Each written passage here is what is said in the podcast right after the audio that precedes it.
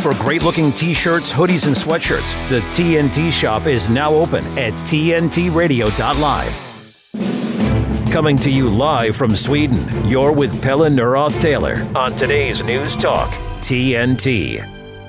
Yes, hello. My name is Pelle Neroth. Yes, hi. Thank you. Welcome to my show. Um, today's theme is going to be about children and young people. Um, not the uh, thousands of dead children in Gaza. Other people are doing that, and it's a tragic story. But um, I was down in South Africa recently, and the educational results in that country are absolutely terrible. And I'm going to talk to somebody who can perhaps uh, give us a guide to a way out of that problem. Um, not the the worst case. Uh, not I, met a teacher who was on the absolute front lines, um, a feisty Boer sort of woman with a with a with a sort of leathery tan and steel in her eyes. Uh, a woman in her sixties whose husband had been in the special forces in the 1980s um, and done bad things, but she had felt the need to sort of atone for the bad things the whites did. And so after the Rainbow Revolution in 1994, she became a teacher in a public school, that's a state school, and for quite a low salary, um, spent years teaching mathematics to mostly black pupils. Um, but when I went down to see her, she was a, a, woman who's clearly at the end of her tether and was very frank about um, the education system. Now, let this let us be clear that um, it's not necessarily about money or race, uh, although those arguments have been advanced. Because the interesting thing is that um, if you go, go down to South Africa, they'll tell you that, they, that their preference is for hiring Zimbabweans, black Zimbabweans, because they have a very good education system. And obviously they're black. And Zimbabwe had sort of 16 quintillion percent inflation under Mugabe and uh, was uh, is much poorer than South Africa, but they still managed to get much better education results. Whereas South Africa is probably the most favored country uh, in on the African continent. It's to, to some degree every first world economy and uh, it feels in parts quite prosperous, you know, and other parts are really desperate. Uh, but she was telling me that um, a lot of her black students they were not that badly off either because their um, their parents were middle class black, some of whom had benefited from this thing called BEE, which is the Black Economic Empowerment System, which uh, puts people in admin, administrative jobs and other well off, well, quite well paid jobs in the in the state sector and in administration and education and so on. And so they had some money to play around with, but she felt that their offspring didn't have any educational culture and were not interested in studying. And I asked her frankly if, if uh, this was the future black elite of South Africa. And she said, no, that's absolutely impossible. Um, and she had uh, no support and uh, from her fellow teachers and she was sometimes subjected to racial abuse, that is, black against white racial abuse. And um, I sensed that she was a woman targeted because I was sitting inside this Portakabin talking to her, and there were kind of people drumming on the on the doors and windows as if to to sort of intimidate her. And true enough, a few weeks after I left, um, she was uh, fired, or there was some altercation that led to her sacking. And apparently, she'd been in a physical fight with one of the older prefect students or something. Terrible story. I won't mention her name uh, and hope she's doing well, whatever she does. But who we do have, who's uh, who's very very healthy state, is Abrie Snyman, whom I also met, and as an entrepreneur and uh, an architect, and a man very well connected into uh, the business life of South Africa, and obviously a, a very sort of um, empathetic man. I found, like all the white South Africans I met, I mean, they have no problems discussing the bad things about apartheid and completely frank about it in a way uh, with a greater empathy than I often meet uh, in Europe, you know. Um, and he had some interesting descriptions. I mean, hands-on descriptions, but also um, he would he also had some solutions, which are going to be hard to push through. But uh, there you go. I mean, he's he's got a roadmap, I guess. Um, my second guest today will uh, come later, is also uh, a man interested in, in young people's fates. And he is going to reveal to us the most amazing medical hoax in Swedish history that involves uh, refugee children who were uh, spent months at a time in bed uh, under a, a, a, nutrition drip and told to fake illness or unconsciousness um, because they wanted their parents to stay in the country and get automatic residence rights. Now, a lot of Swedish doctors knew this was a hoax and they didn't stick their head above the parapet uh, because they said, you know, we dare not, it's politically incorrect to do so. One guy who did, who was a credentialed doctor, uh, worked for a long time for the NHS in London with the English sounding name of Thomas Jackson, although he's uh, Swedish, came back to Sweden and kind of blew this story open. And his career and his life has suffered because he was courageous where other people were not. And he said that um, many, many children were uh, traumatized for this and they had to leave the country anyway. Uh, whereas uh, the guy who um, uh, he's he's career is still suffering. He's going to get some judicial um, sort of turnaround, I think, soon. But um, the guy who wrote a famous award-winning book about it in Sweden that didn't expose the hoax but went along with the hoax, he he's won literary prizes and even a, a TV streaming series on an international network. So there you go. It, it pays to go with the flow often, and it doesn't pay to be a rebel and a truth teller. So here we are. This is TNT Radio. It's the stuff. It's that division people are talking about. And that cluelessness that they want to push. Today's News Talk Radio, TNT. Hi, Abrie. How are you doing? Um, Good afternoon. Uh, I am very us. well. We in summer and uh, weather is good. Life is good. Thank you. Right, it's minus 15 here, but go ahead. I'm not jealous. um, um, t- tell us a little bit about how you felt at the time of the Rainbow Revolution in 1994. Uh, did you feel that same surge of optimism that many South Africans felt that you're turning over a new leaf and the new South Africa was going to be a great country to live in? Yes, I definitely did. Um, I grew up under the apartheid system, of course, of which I was, since I was very small, uh, not supporting it, not understanding exactly how it is, but uh, growing up in a system that was so well established, uh, there was not many options. So, except for having a, a discussion uh, with your dad that is also involved in the politics and say, but you know, it doesn't feel right, you know. Uh, there was not much that you can could do. Um, and as you you grow older, you you type of get used to it, and uh, so you think, okay, well, there's not much we can do about it now. So it's not perfect, it's not good. There's good things, of course. It was beneficially to to uh, to the white population mostly and and therefore it, it's more difficult to find fault with something that you benefit from. Um, yeah, and uh, then uh, as the turmoil and things got more, and uh, and eventually the announcement came that we're going to normalize.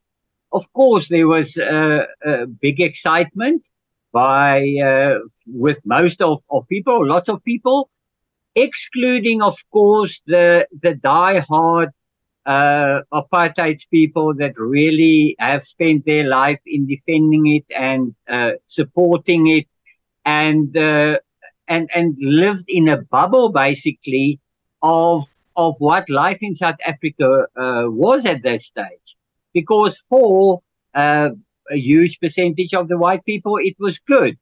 Uh, we only were allowed to see on TV and whatever what what the government want us to see. So, um, and there was the the big uh, issue about uh, uh, communism, and it was equated in a way that once uh, there's the uh, the white people's not uh, running the country, it's going to become a communist country, and there will be issues with your religion and all the typical things that politicians do to brainwash people. And uh, yeah, uh, I, I, think most of the people was really just brainwashed into it, benefited from it, and therefore uh, not many people made waves around it. And and some of them, of course, was very concerned uh, about uh, their safety, about Yeah. uh, the future of the country. the the communist thing is interesting because obviously it ended that fear ended when Gorbachev ended communism. The Soviet Union collapsed, and that fear allowed FW de Klerk to move on and move ahead with elections because they couldn't chalk the communist bogey on the wall, right? But but some South Africans say, well, the communists came in through the back door because uh, you know the ANC learnt their trade from Vietnam or whatever, and in Moscow and although Moscow had collapsed, they had quite their political and, and economic views were very redistributionist and fine if you can generate wealth at the same time. But they imported, they had this very egalitarian quota system, BEE, that put a lot, uh, that a lot of white people left their jobs, retired early, and then a, a lot of black people came in under quota systems. Can you tell us a bit about BEE and the whole quota system thing? Yes, well, uh, BEE in different formats that have been uh, uh, implemented, of course, over the last uh, 25 odd years. And basically, it just comes down to the fact that a certain percentage of people that you employ must be previous disadvantaged. Um, the result of that is that the best person do not get the job. And it's not only as far as jobs are concerned, it's about getting uh, a place in a university. If you want to uh, to uh, become a medical doctor and there's 50 spots, uh, 10 or 8 or whatever those will be will be available to to uh, to white people. And um, of course, that, that will mean that uh, some previous disadvantaged pupils with very uh, lower marks and possibilities of uh, of succeeding in the course would be allowed in, while people that really uh, was born to to be that have the intelligence for that, uh, you know, put their their future on it, would not be allowed to study.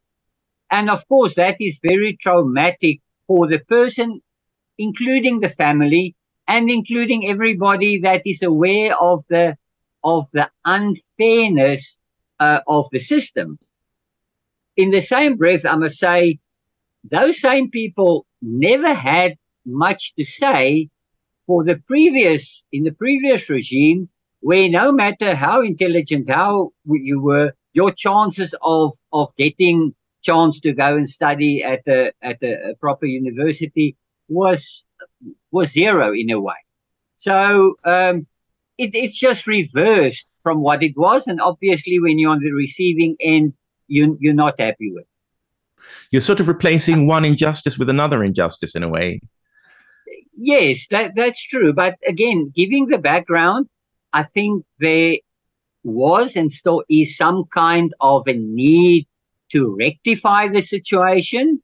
Um, it, it's very difficult if, if you come from a very low base to compete with people that ha- was privileged. And uh, as far as the education system is concerned, obviously that was also not equal. Um, so the, the privileged schools and then the, mostly the white schools and the government schools and private schools for uh, for white people because that was uh, segregated uh, was much much better and higher quality than uh, the the other schools. Um, I heard the figure once, and I, I, it sounds a bit right that for every dollar uh, that was uh, was spent on on a previous disadvantaged child, ten dollars was spent on a white child. So the results of that one can understand. Uh, you couldn't really participate on equal footing between the two. So I, th- I think there was a need to, to, to fix it. And I don't really believe there is an easy way to do it. Um, Well, I also, uh, um, th- there was also quite a lack of facilities and whatever for, for previous disadvantaged people. Hmm. I mean, I I spent some time after the end of communism traveling around Eastern Europe, and what was striking was um, how many people had stories of if they came from bourgeois backgrounds, middle class, if their parents were academics, they couldn't get to university. They had minus points. Whereas if you were a child of a laborer or something, and so that was you got automatic entry into universities, and that was one of the big gripes I found from people's personal lives and so, in a way, what you've got had in post Rainbow Revolutions in South Africa was the same issue, the same attempts at redistribute redistribute unjust social goods, except that it was about race rather than social class. But um, I think we can talk about that after the ad break. This is TNT Radio. TNT Radio's Hrvoje Morich. Approximately 650,000 Ukrainian men aged 18 to 60 have left Ukraine for Europe since the start of the war. It's a tough spot. If your country is being invaded, uh, that's one thing, and you're a, a male and a citizen. Um, but you know, if the war, if it's a globalist war, I, I wouldn't want to participate in these banker globalist wars, and most of them just uh, are. Hrvoje Morich on today's News Talk Radio. TNT. Radio works because of its ability to personalize to the listener. What's exciting these days is that people are rediscovering it. You know, people are really rediscovering just how powerful radio is, how ubiquitous it is. It's in our cars, it's in our homes. There are so many new ways to access it. It's everywhere. To find out more, go to tntradio.live. TNTRadio.live. Online. Online. Online streaming. Be a part of the conversation. I stream it all at work and I stream it to my phone and listen to it wherever I go. TNT. Hi, I'm Pelle Neroth Taylor, and I've got Abrie Snyman from South Africa talking about the South African education system. Um, what do you think of the fact that South Africa comes third from bottom in the OECD education rankings? I mean, it's it's really terrible, isn't it? yeah, it is sad and, and scary in a way. Um, I do have some understanding of the reasons behind it. Although I must say I am not an educational specialist, I just uh, comment from uh, from reality, from from what we deal with on a on a daily basis.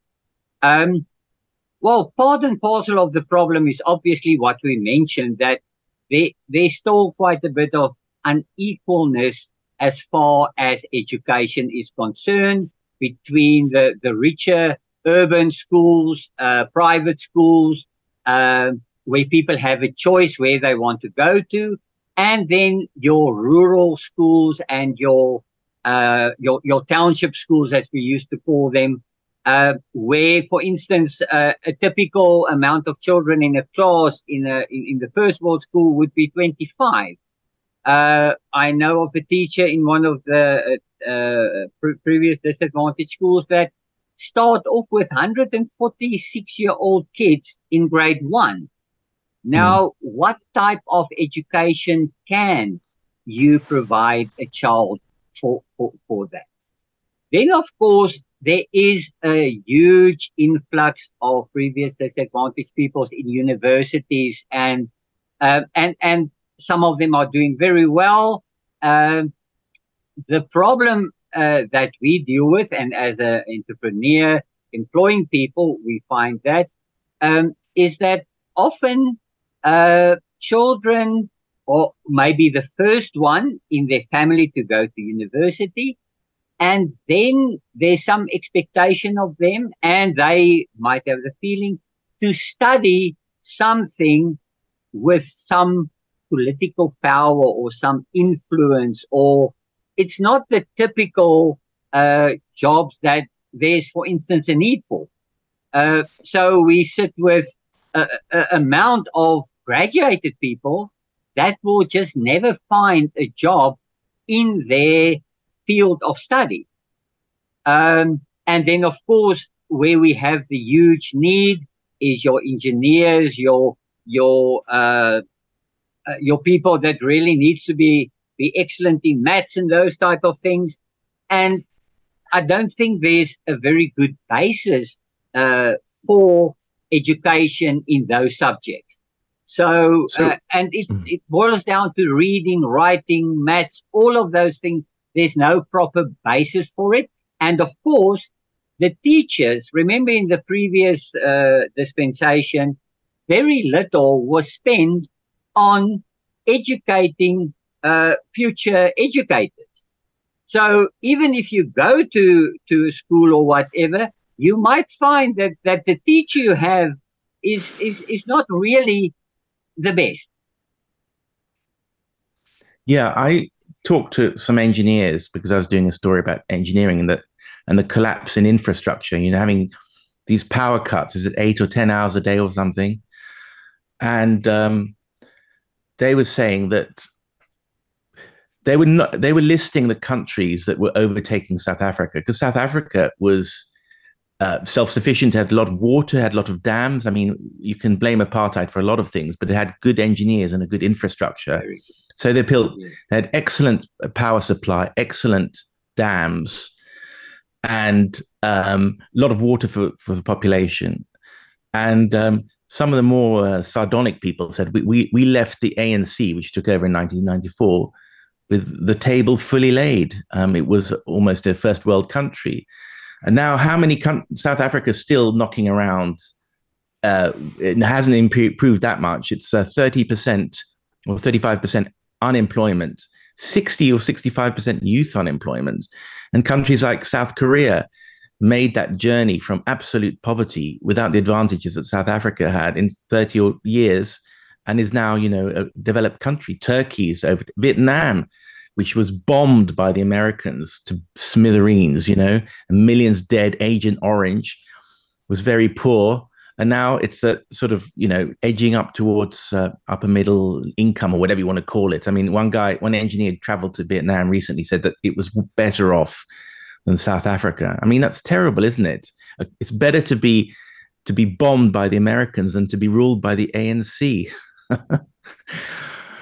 yeah I, I think there's there's various factors of course that that makes the situation a bit different uh, we and, and and you asked me about the excitement of the uh, Rainbow Nation. Of course, at that stage, we we were in our minds saw this uh, flourishing uh, country with everybody contributing, and um, but I think it was not realistic.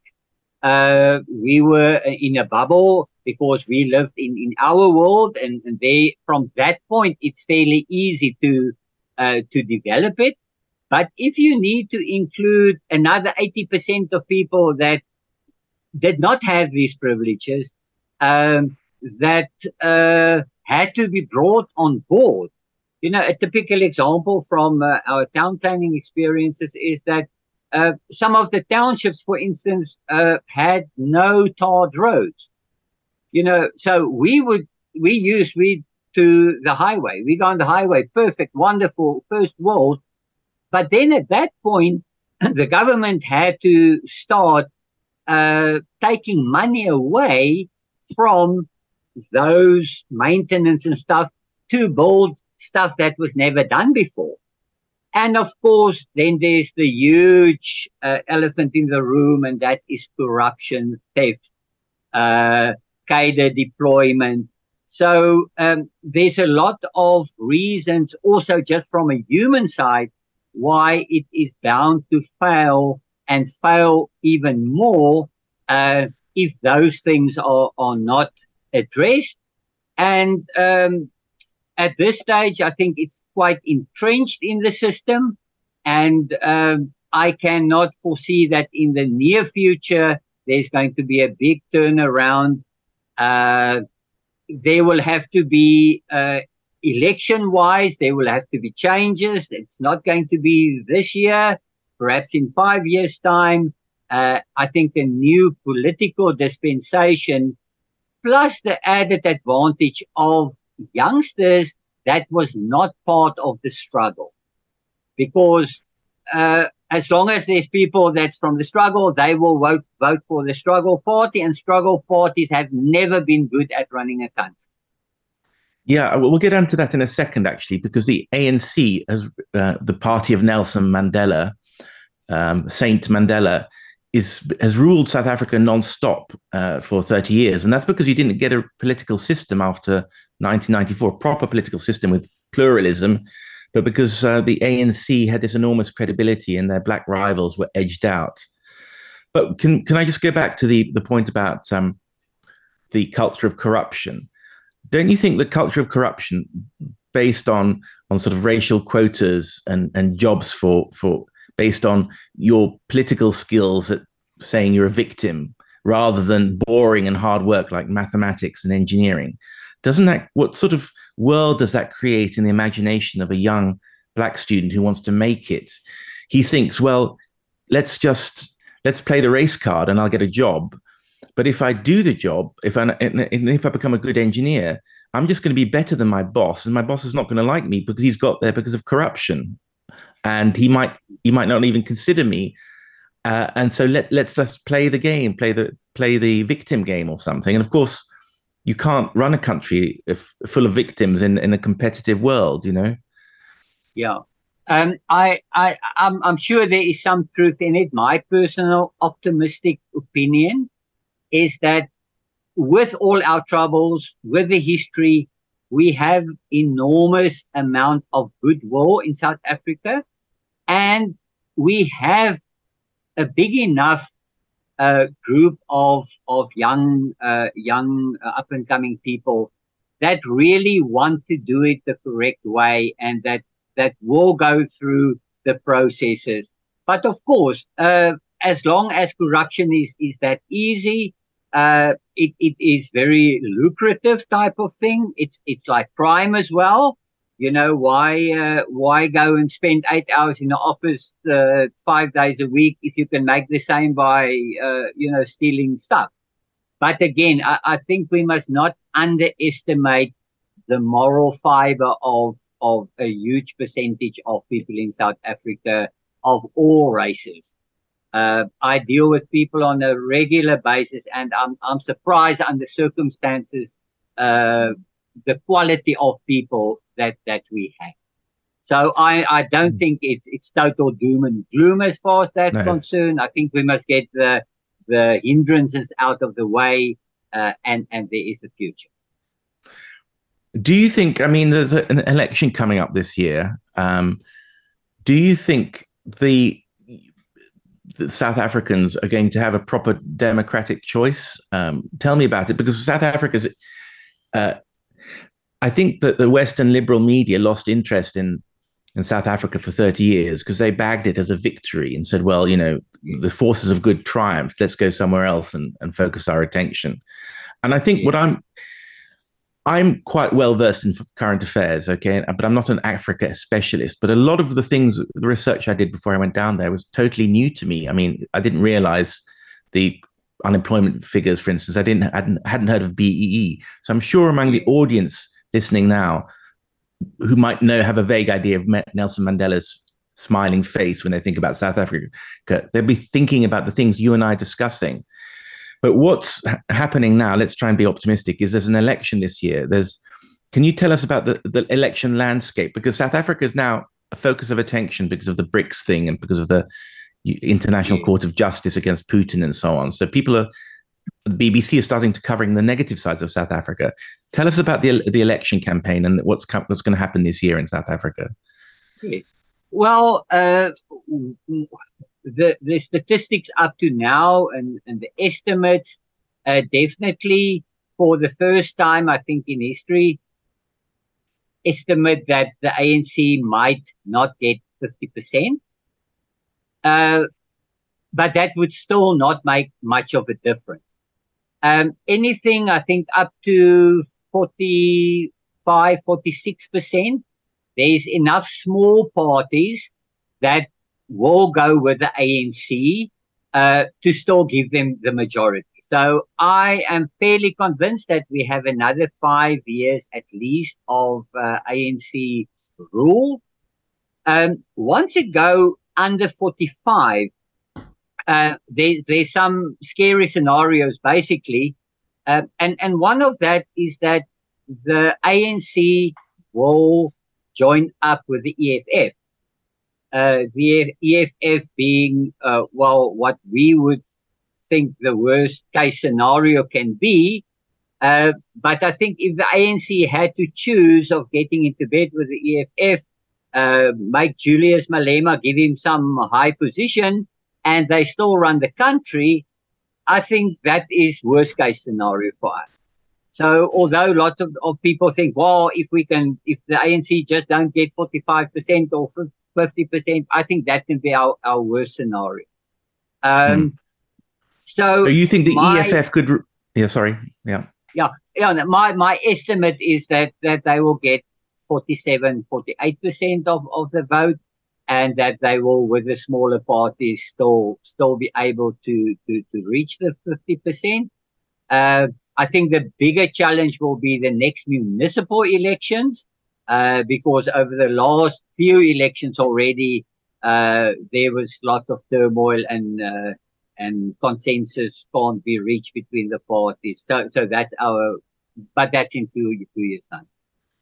Just to interrupt, do you think that the, the, the, so the ANC will be ruling as before without the EFF, which was the worst possible scenario? Yeah, and the EFF. I, I believe that that there's enough some... other s- smaller parties that will will push them over the fifty percent but that's not an ideal solution, is it? So it's, it's the least bad solution, in other words. I mean, yeah. Uh, the the sad part of it is that I don't see any real good solution at this stage. Hmm. Uh, we all would like to believe that that the DA can make a positive contribution, but at this stage, they just don't have enough support. They have enough internal issues, I think that is, is negative to the party. But we are very far from any party that can replace the ANC as the majority party. Um, maybe, and now uh, with Jacob Zuma also leaving the ANC type of thing, we're not sure exactly what it. Maybe there will be a split in the next few years of the ANC that would bring it to a 25 25% where you will right. have two two parties to choose from and i think then there's a new political landscape uh, that that we'll have to deal with but mm. i'm fairly convinced the next five years we we not much will change um, i can also not see uh, that the anc can change course or whatever to right. uh, to to make it better. Right. Let's just uh, so and just put in brackets. The EFF is this radical redistributionist party that they want to confiscate white people's property, and they're they're a no go sort of thing. And then the DA is this Democratic Alliance, which is a sort of liberal party that's I don't know what you could call it, pro Western or something, and it's got a, a, a large white presence, or the, a lot of the whites support it. But just to, for the last few minutes, can you just tell us a little bit about where South Africa's heading geopolitically? Is it a friend of the West or is it a friend of uh, Russia and China? Yeah, that's a question that I don't have the answer for. And, and I think every day we, we have a different view. I think what we must not forget is that the ANC as the terrorist organization, as a, a a freedom port was supported by Russia. So I think they have the feeling that it's payback time. Um, I think dealing with countries like Russia that I think have their own uh, own issues as far as corruption is concerned and whatever. And um, I think the corruption part is a big link also in the uh, in in in in the ANC's uh, affinity for for Russia and right. uh, and allies. Um, so personally, I I think it's historic. Uh, I don't think it's the right thing to do. Personally, if you look at our trade, is with Europe and America. If uh, if we will get sanctioned or whatever from those countries, we will be in real trouble. Um, so right. I think on, on that note, are, yeah. Let's sorry they to are risking. They, I think, they are are, are risking uh, uh, uh, the bigger picture, perhaps for small uh, small gains, personal gains, or or party gains, or whatever. Of course, for a party like the ANC to to stay in power, they need money as well, and I'm sure there is some support uh, as far as that's concerned from uh, from out of country as well. Abrie, I'd like to thank you very much. You've told, uh, we've talked about a very interesting picture of South Africa that you don't often get. I think uh, it's a country that's, uh, in terms of racial equality, has travelled far, but there's still a, a, long way to go, and there's still a lot of poverty, and the system, as it is, doesn't quite work. And you're dubious about its geopolitical direction. Thank you very much. This is TNT Radio. It's been said that when someone you love has Parkinson's, you have Parkinson's. The truth is, Parkinson's disease doesn't just affect the diagnosed, it affects everyone who supports and helps care for them.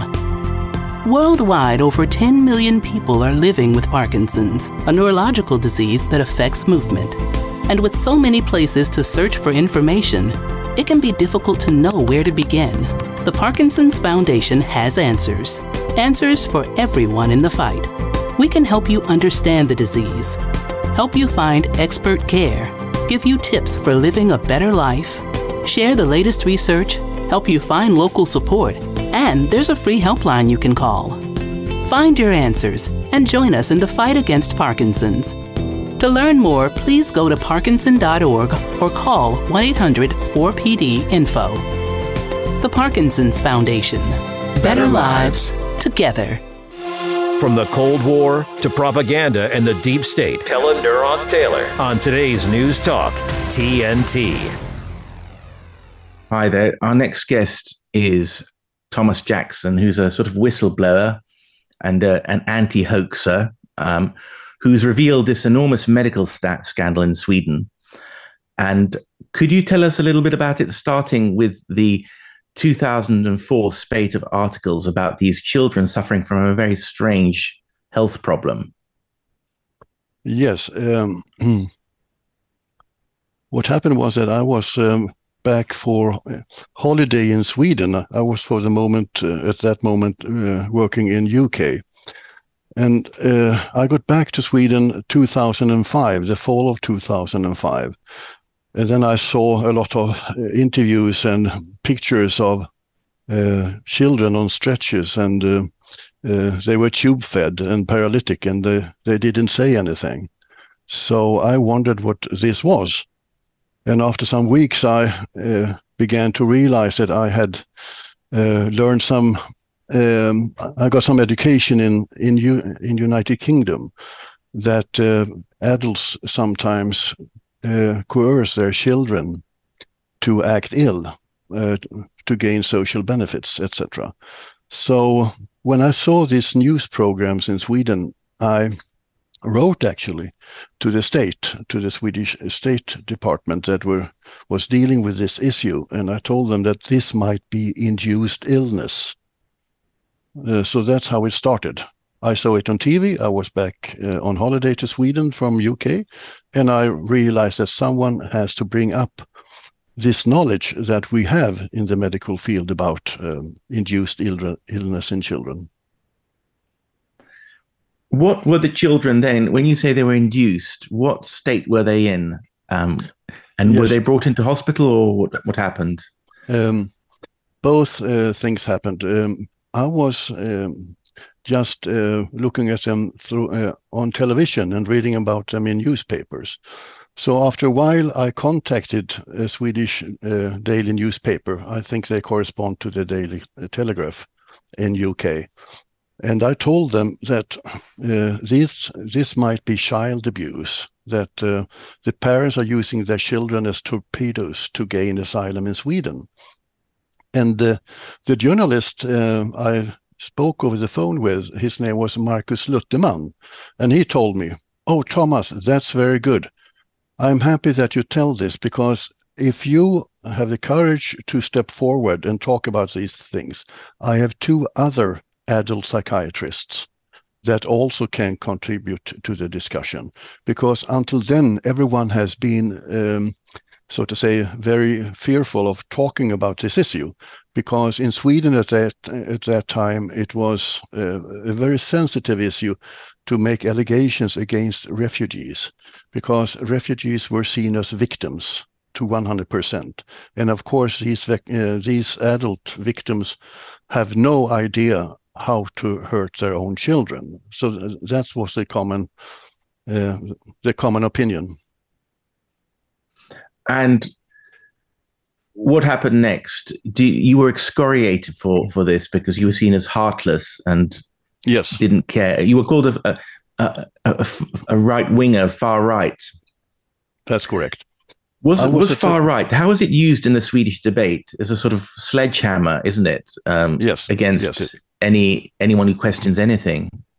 Tell us what right. happened next in terms Well, of your.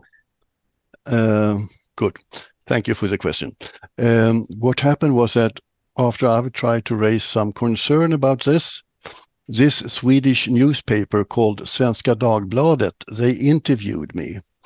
And then I told that this might be child abuse. So I and two other psychiatrists um, uh, told the same thing, that this might be um, uh, abuse of children.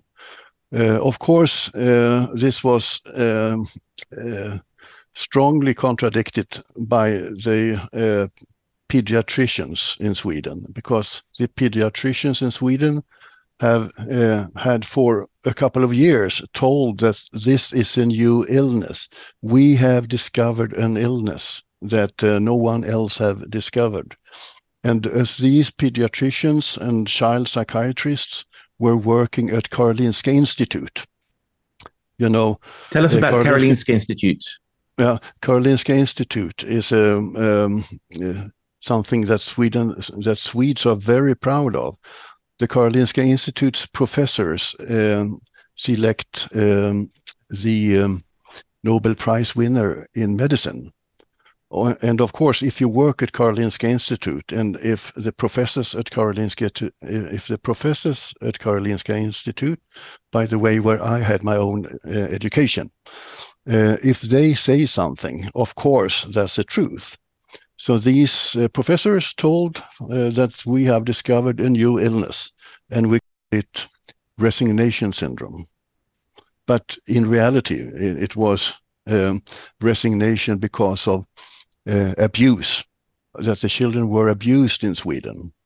So, but they didn't say that. They just uh, told that these children have a resignation syndrome, and the only way to help them is to give them asylum. So it was kind of vicious circle Mhm. that uh, the so they invented something basically that had no equivalent and no no support in the medical literature and, and you were a regular contributor or something to the bmj and uh, was it a sort of syndrome of the were you like the little boy in the emperor's new clothes which was a scandinavian story story by the way and they were the emperors uh, and you were like the little annoying boy in that story Yeah, I think that uh, very true what you say. Uh, I was, um, um, I wasn't. It wasn't meant that me, a little boy, uh, like a little boy, should shout about this because the, the mighty Karolinska Institute, they have their professors and. Uh, uh, they told that this is a resignation, resigni- resignation syndrome, resignation syndrome um, that develops because of uh, trauma that the child had been exposed to in the country they fled from. So um, um, yes, that's it. But d- didn't you say that the best cure for this? Uh, I mean, apparently they were they were they lay in bed for for many long hours a day, and for, for sometimes months at a time. And um, yes, and they got wor- they genuinely got worse. I mean, when they were not faking it. sure. Uh, but didn't you say at some point that the best cure for these children is just to lift them out and put them in the on the grass outside the hospital, and they'll soon get up and start walking. Uh, well, I didn't say so, but uh, um, I have told some people that uh, when I when I have been working at psychiatric hospitals abroad, they sometimes treat malingerers in that way. Uh, adult malingerers, they take them out on the grass and let them be there. But I never told that uh, so about the children. I told that uh, actually, I told clearly that as far as long as the Swedish pediatricians don't understand what they're doing, we must give these children asylum in Sweden. So I demanded asylum for these poor children because they shouldn't uh, be tortured because of Swedish pediatricians lacking competence. Mm. So what you're saying is you you actually advocating the humane solution, saying something like, well, if they're prepared to do this, then okay, let them stay, basically, to their children. Yes. I mean, isn't what you what, what this isn't this like the syndrome of of gypsy children in in Rome or whatever? They lie half dead by the Spanish steps and mm-hmm. induce tourists to give them money because they're sort of dying or whatever. And and and sometimes they're drugged and sometimes they're just mm. faking it. And then what you're saying is the swedish medical industry created this whole illusion delusional construction. I mean they they wrote papers they talked about it as if it was a real thing. Whereas you were saying come on you can, you can just see that they they just want to stay in the country and they're not really ill. Basically that, that was that's that's what your stance was, and well, you paid the uh, price. Yes, uh, uh, actually, my my main goal uh, goal was to protect the children, um, but uh, that was pretty tough because when so, I when I told that the adult as asylum seekers are using their children as torpedoes and they tube feed them month after month. Of course, the children get ill they get very sick of this treatment so they are tra- mm. the children are traumatized and we know by blood samples that they have extreme levels of stress hormones so to put a child in this position to uh, lie in a mutistic state on a bed uh, tube fed week after week uh, for months and some children several years actually is uh, of course uh, something uh, astonishing, uh, uh, awful, uh, astonishingly awful. And uh, uh, but that's what happened in Sweden. And, and today we know that some children have spoken about this, um, now grown up. Um, refugee children have told that they we don't understand how come that uh, the doctors didn't understand understand this and actually this book i will show you this is uh, from a Swedish journalist. It took until this book by a journalist uh, that the children uh, could speak about this uh, um, terrifying events that have mm. that they have been through. Yeah. And um, he's a, he, I know of that journalist. I've never met him, but he's a kind of truth teller as well, Mattias Göransson or something. No, yes, uh, but, um, yeah. Ola, Ola Sandstig. Uh, ah, okay, yeah, yeah. Uh, the journalist of the book um, who wrote the book is uh, Ola Sandstig. And okay, his yeah. um, uh, editor was Mattias Göransson.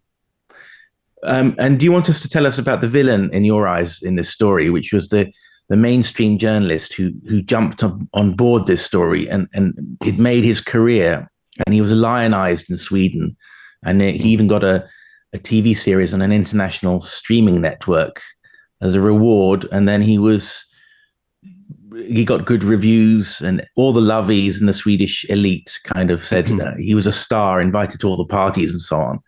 But he was basically completely wrong about everything. Yes yes um, tell tell us about him.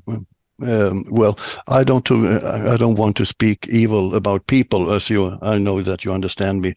Uh, his name is Gellert Tamas, and um, uh, he has no medical training, and he has uh, not even been through uh, any journalistic school, as far as I know. So he is a, he is a self-learned journalist, and um, he got this um, uh, this task from Swedish state television to investigate um, what is happening. And that is astonishing that a, a, person without medical training and without journal, journalistic education um, is given a task from a state television to investigate this very complicated medical issue. Uh, so, but he got it all wrong, uh, and um, he thought uh, he just listened to some activistic uh, pediatricians that um, uh, uh, that believed that they didn't dare to confrontate the adults. so he, these pediatricians got Gellert Tamas' ear, so to say, and Gellert Tamas was a television, uh, Swedish television public service expert. So he had a, a totally open space to trumpet his his um, um, version of this enigmatic uh, epidemic. So that was sad because um, he told that the adults, uh, he told that the adult asylum seekers are totally innocent and the state investigation, the state investigation mentioned my name. The state investigation is um, um, influenced by right-wing extremists, and he gave me as an example uh, uh, for a right-wing extremist in the state investigation, and um, um and I I was not even permitted to answer, uh, to make a reply to these allegations. I was totally excluded from the public platform. So uh, everyone believed that I and many others in the state investigation were incompetent and right wingers, etc.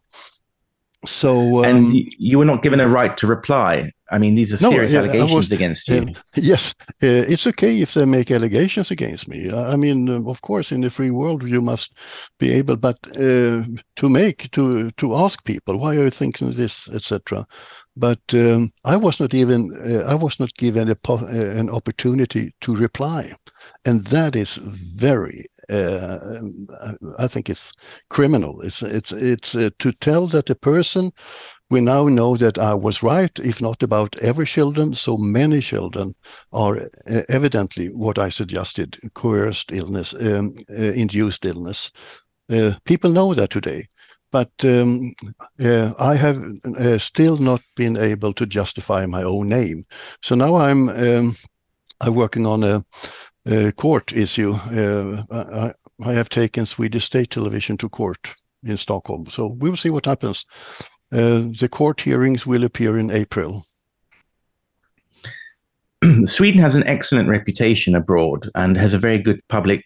Um, what's the word? There's a, a public diplomacies where you invite travel journalists over to do safe reportages about the ice hotel in Lapland, sort of thing. Um, but do you think this reflects badly on Sweden's ex- excellent image abroad and the excellent image of the Nobel Prize for Medicine awarded by the Karolinska Institute. Yes. Um, uh, I am very sorry to say uh, that I agree with you, uh, or I, um, I, believe it's the way you describe it. That one reason why, actually, if I may uh, use strong words, um, it seems like the Karolinska Institute today they don't want to admit that they were wrong about these children, uh, because if they do so, it will be a scandal uh, bigger than the Macchiarini scandal we have had at uh, Karolinska Institute uh, some years ago. Uh, I guess you have heard about the Macchiarini scandal. Yes, but you have to summarize it in 20 seconds because we're coming yes. up to the next item. Okay. Uh, yes. Uh, the Macchiarini scandal was um, a surgeon who um, made surgery with plastic throats. And that was, of course, something that he didn't succeed in doing. And, and, and there was uh, a lot of uh, bluff about this. So, um, yeah. I'd like to. Uh, con- could you make a concluding remarks in 10 seconds on uh, are you optimistic about your own future uh, as yes, a, a, a, man whose name has been cleared? Well, uh, okay. I, would like to, uh, to, I'll follow your case, and I wish you the best of luck in your court case coming up in April against Swedish state television. This is TNT News.